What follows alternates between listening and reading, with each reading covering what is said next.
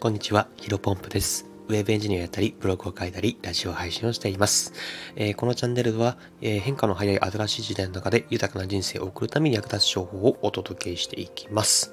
本日なんですが、ネガティブ情報をシャットダウン、日常生活の負のエネルギーに触れるのは LG、えー、こういったテーマでお話をしていきたいと思います。まあ質問、突然で、えー、大変恐縮なんですが、質問、皆さんに質問です。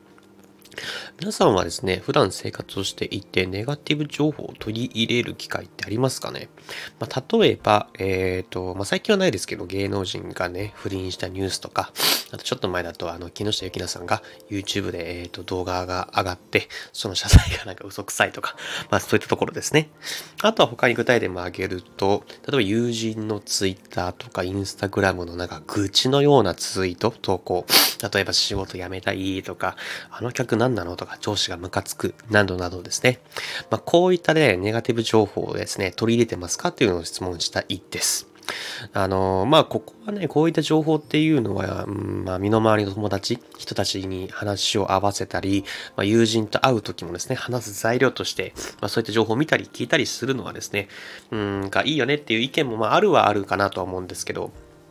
あの、まあ、僕の場合はね、すべてチャットダウンしています。あの、こんなこと言うと申し訳ないんですが、あの、仮にね、さっきの友人のように、うん、さっきの仕事辞めたいとか、あの客何なのとか、調子がムカつくみたいな、そのネガティブな感じと投稿をですね、2、3回連続で見たら、あの、フォロー外しちゃいますね あの、見ないようにしています。まあ、一回だったらね、まあ確かにまあ僕自身、僕はね、あの、そういったツイートほぼしないんですけど、99%しないですね。まあ、ただ、人間誰しも弱まるタイミングもあって、まあそういった思考に陥って、まあそれ言葉にしてしまうことは、まあ一回ぐらいはあるかなと思うので、まあ別に一回ぐらいだったら別になんとも思わないんですけど、二、三回だったら多分普通に常習的にそういう風な思考なんだろうなというふうに思って、まあ僕はそうするとですね、ネガティブな情報に引っ張られてしまいますので、あの、シャットダウンしています。まあそうすることでですね、あの、ネガティブな情報を無意識に、えー、無意識な感じででですね、体に取り入れることがないので、自分自身の思考がとてもプラスになっていくんですね。でなんでこんなことが言えるかというと、実際に僕が体験したからですね。えっ、ー、と、ちょっと具体的にお話をしていきたいと思うんですが、あの、僕自身はね、過去ね、実はその、周りの意見というか、周りの目を気にしすぎて、全然何も行動ができない人間でした。それこそ周りにどう見られてるか、あとは周りにどう思っている人が、どう、周りの人がどう思っているかっていうのをですね、確認するために、友人の SNS っていうのはですね、積極的にフォローをしに行って、で、全部タイムラインをチェックしてましたね。一時一句というか、全員の、その朝起きて、ん？多分寝てから朝起きるまでのやつ全部朝起きてからチェックしたりとか、えー、適宜、えっ、ー、と、その、その、その、その、全部チェックしていくっていう感じなんですね。そうするとですね、まあ、友人との会話は絶対盛り上がるんですよ。まあ、その友人が話してる内容というか、ツイートしてる内容も全部こっち網羅してるんで、あとはその人の直近の考え方もわかるし、えー、あ、そうですね、今挙げたものがわかるし、あとはですね、この前あの人がこんなこと言ってたよ、みたいな感じでですね、あ、そうなんだ、みたいな、その情報知らなかった、みたいな感じで、なんか若干プチ情報屋みたいな感じだったんですよね。まあ、そういった風にですね、友人と話す機会っていうの、話題っていうのは尽きなくてですね、まあ、重宝していきましたと。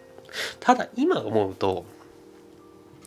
ただただ時間の無駄だったなと 思いますねさっき言った朝起きてからそのツイッターのやつ見るの、まあ結構別に2、3分とかじゃないです。結構10分以上かかるんですよね、時間がやっぱり。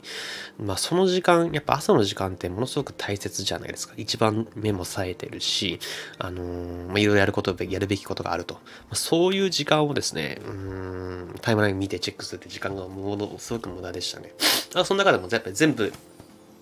タイムラインを見るので、あの、ネガティブのの投稿、マイナス思考が混ざってる投稿も結構見るんですね。そうするとね、引っ張られるんですよ。その時気づかなかったんですけど、うん、なんか今思うとやっぱりすごく引っ張られるんですよね。あの、見た後、なんかポジティブパワーよりもネガティブパワーの方が強いみたいじゃないですか。だから、うん、ポジティブな内容は別に見ても、おーってなるんですけど、マイナスの情報を見るとやっぱそれを上書きするぐらい、ってくるんですよね。で、そっからはね、まあいろいろあって、あの、ネガティブ情報は全て削除しようと思いました。で、基本的にはさ、あの、テレビはつけません。朝。朝どうしても見てしまうと変なニュース、えー、もちろんね、大事なニュースもあると思うんですけど、別を取るためのような、なんだろうな、変な芸能人とさっき言った話題とかそういったね、どうでもいい内容を取り上げることもしばしばあるかなというふうに思いますし、さっき言ったように、あとはネガティブな発言をする友人との SNS はですね、どんどんどんどん切っていきましたね。はい。最初はね、ものすごくね、友人とのその SNS のやつ切るの、えっ、と、ネガティブ情報を削除するために罪悪感が大きかったんですが、それ以上にやっぱりスッキリする気持ちの方が大きくてですね、こんなネガティブ情報を入れないと、うん、なんか、毎日が素晴らしいものというか楽しいものになるんだなっていうふうに改めて実感しましたね。もうすぐに取り入れてるべきでした。